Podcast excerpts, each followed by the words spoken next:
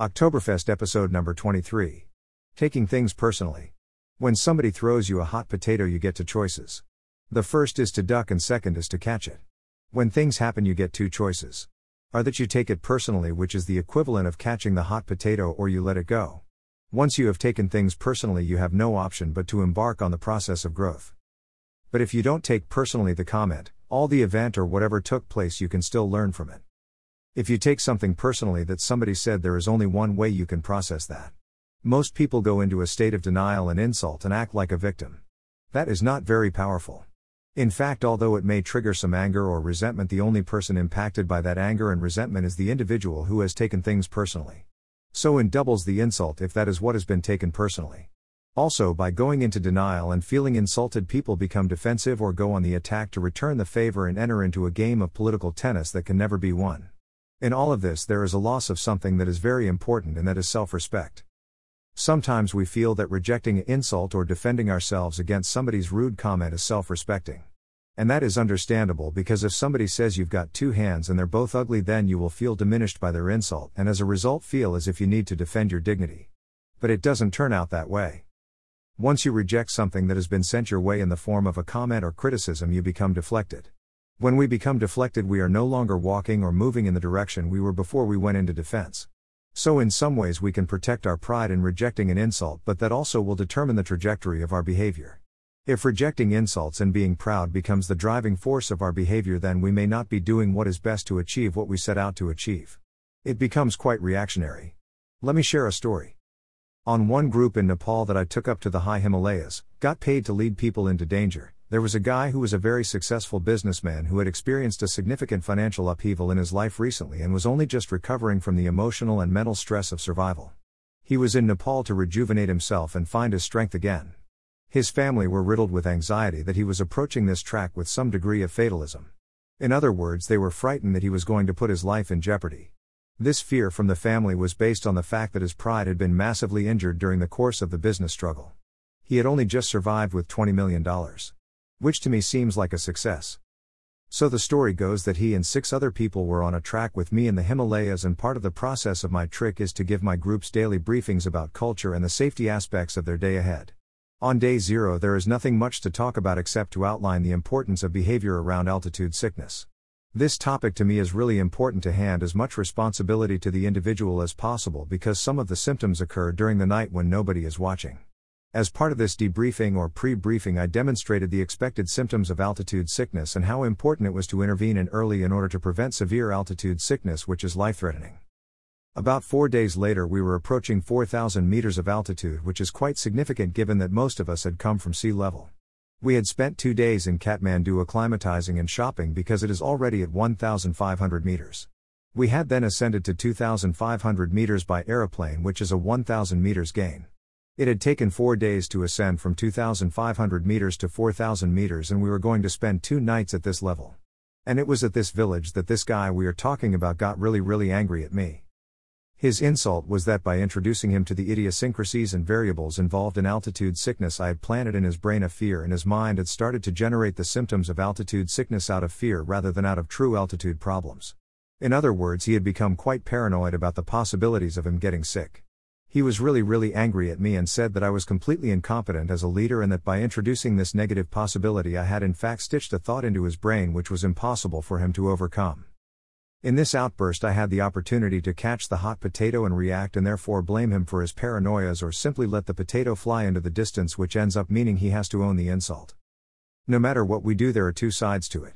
If you be really generous and give all your money to somebody, completely surrender all of your financial wealth and give it to somebody, there is a negative and a positive aspect to that gift. If you came back 20 years later, that person would be able to tell you both the positive and the negative aspects of receiving all that $20. Oh, your financial wealth is more than that, okay. But no matter what it is, in the moment there is the perception of something, and over time there is a shift in that perception. And this is the key to handling an insult. I was fully aware when this guy blamed me for injecting his mind with a paranoia and fear about altitude sickness that in three or five years' time he would look back at the track and be grateful that he was fully briefed on the potential of altitude sickness. But right now in this moment his perception was very one sided. Given that he had just been through an emotional trauma which involved his business back in the real world and that emotional trauma required him to operate in a state of fight fight, or as we call it got to, his habit was to polarize everything and here up in the mountains was no different.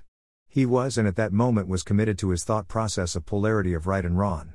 Even though this trip in the Himalayas was about learning to think in a more evolved way when the situation allows it, he was not ready to embark on any form of change in the polarity of his thinking right now. So I caught the hot potato. I repeated back to him what he had accused me of and agreed with him. I said, I can see how the briefing must have impacted your thinking over the last four days. And I demonstrated empathy for how that impact had changed his focal point. I said to him, It seems that the fear of getting altitude sickness is not just a fear of the symptoms but a fear of the death that might come from it and I can see how my lecture might have provoked that fear of death. I didn't try to give him what I knew. I knew that there were two sides to the lecture on altitude sickness, and one was what he was expressing, and the other was that it actually might even save his life. One caused him to worry about something that was a significant topic in his life right now, given the loss of pride he had experienced back in the real world. The other might be that he was actually getting altitude sickness. In the Himalayas, there is altitude sickness and there is attitude sickness. It is really impossible to separate them. There is a state of mind that will bring on the symptoms of altitude sickness without the individual having any single physiological reaction to altitude. Bipolar thinking has the identical symptoms to altitude sickness. Of course, this is at a very low level of impact. If a person really starts to get altitude sickness, which is the swelling of the brain or fluid on the lungs, this is a life threatening state. So, we are talking about early intervention and very normal symptoms at an early stage. The key to this story is to see both sides of something yourself. But you don't have to push back on the person who is sending the criticism or insult. As long as you can see the two sides of something, you are free. That means you don't catch the hot potato. And that is a very important element of not taking things personally. But there is a second string to this bow.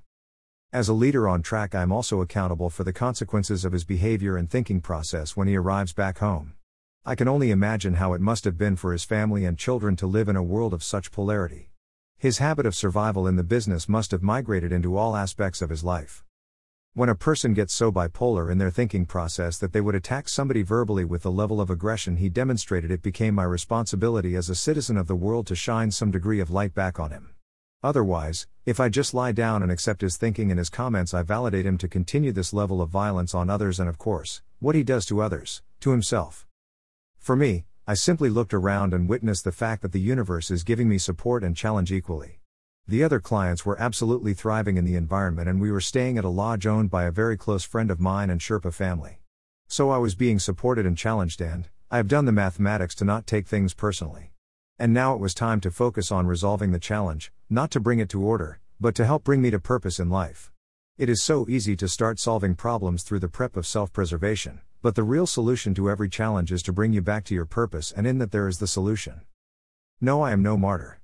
I am not going to stick my head in the tiger's mouth just to prove a point, but at the same token, if I am a teacher of open hearted living, then I must respect the fact that I have been given an opportunity to change the world by changing a relationship between me and this guy. If in that process I change the way he treats his children and his partner back home and the business people around him, I have lived my purpose, and I have changed the world. And this is where having a life purpose is so critical. As an individual, I can catch the hot potato or I can let it go, and it is my own self interest at heart. The options of catching for letting go, of taking things personally or not, impacts my vision, my happiness, my ego, my state of mind, and this is really important self leadership. But if every single person on the planet functioned and to improve their own self, we would not have leaders.